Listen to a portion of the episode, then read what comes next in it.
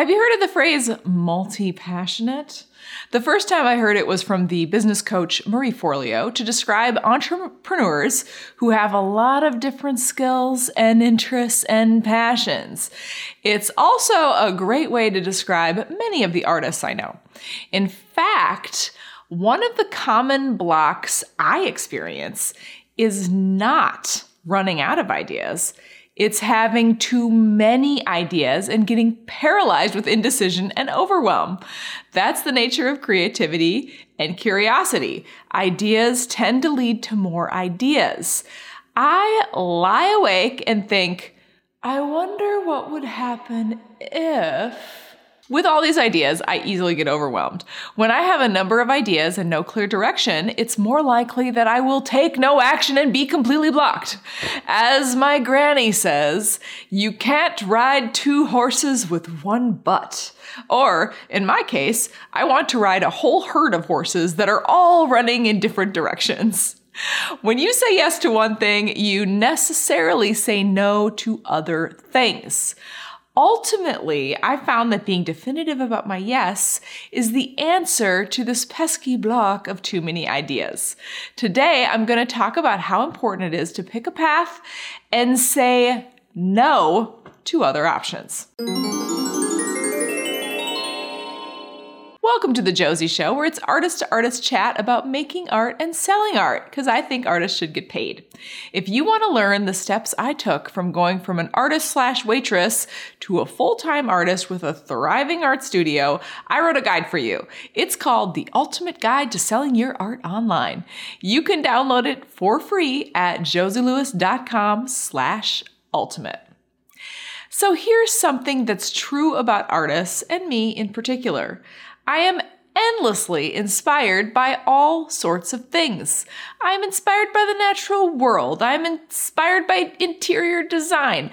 I am inspired by the color palette in my daughter's favorite cartoon show, and I'm inspired by interesting uses of materials and concepts in my books and my Pinterest boards. And I want to make art about everything.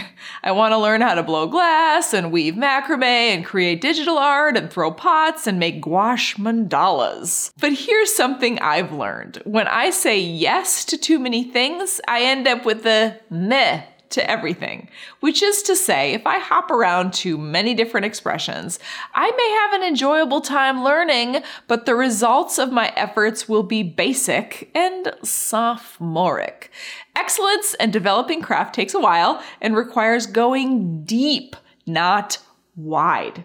So, just like sitting down to read one book, I have to talk to my flock of ideas and I say, I'm sorry, but I can only work with one of you this month. A niche isn't jail, but developing a series in one category necessarily requires saying no to other possibilities. Sometimes that can feel heartless. Sometimes that can feel too much like discipline and artists want to be free. Here's some tough talk from Josie. What it actually is, is maturity and growth as an artist. A few years ago, I was writing a book about color and I decided to create a project around rules. The project was this I would work in watercolor and I was limited to square watercolor paper that was five by five inches. I could only use one color. I chose phthalo blue, green shade, if you want to know. I chose one shape. Circles. For the first couple of paintings, I thought I had made a mistake. I did not have any ideas. I missed the rainbow and I was bored. But I had committed to making 20 of these paintings for this project in the book, so I forged on. And slowly, but picking up steam, the ideas came. Ultimately, I made 50 paintings and I still return to this exercise for compositional and technique ideas. Maybe I'll do it again, but with purple. I often think of this as a journey of flow and deliberate practice.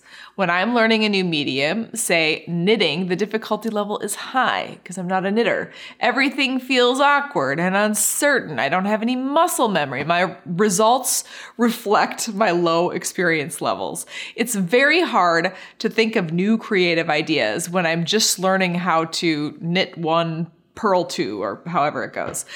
As my competence grows, However, the difficulty of deliberate practice subsides, and I'm able to find my flow, which is that sweet spot of a modest amount of challenge mixed with clear goals and progress.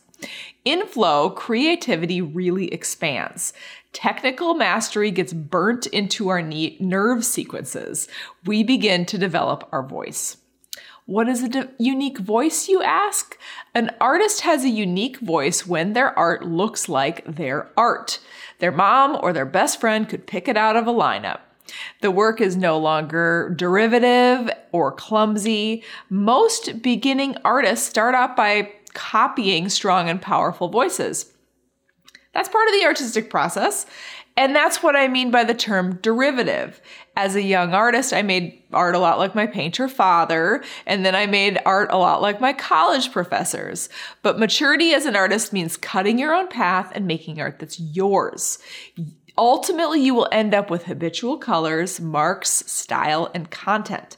That doesn't mean you can't shift and change and develop. You can and you will in a rich and exciting lifetime of art making, there may be a time when you know the only way you can express what you want to express is to learn how to do bronze pouring. It will be worth the time and worth the expense it will take to learn a new process.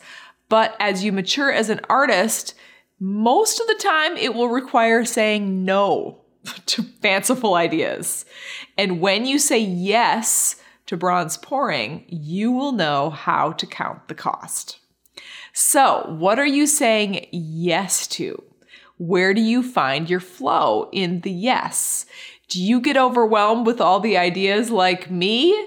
Do you have other ways that you figured out to solve these problems? Let me know in the comments. And as ever, if you find my content helpful, a subscribe, a review, a follow, all of those things can be incredibly helpful.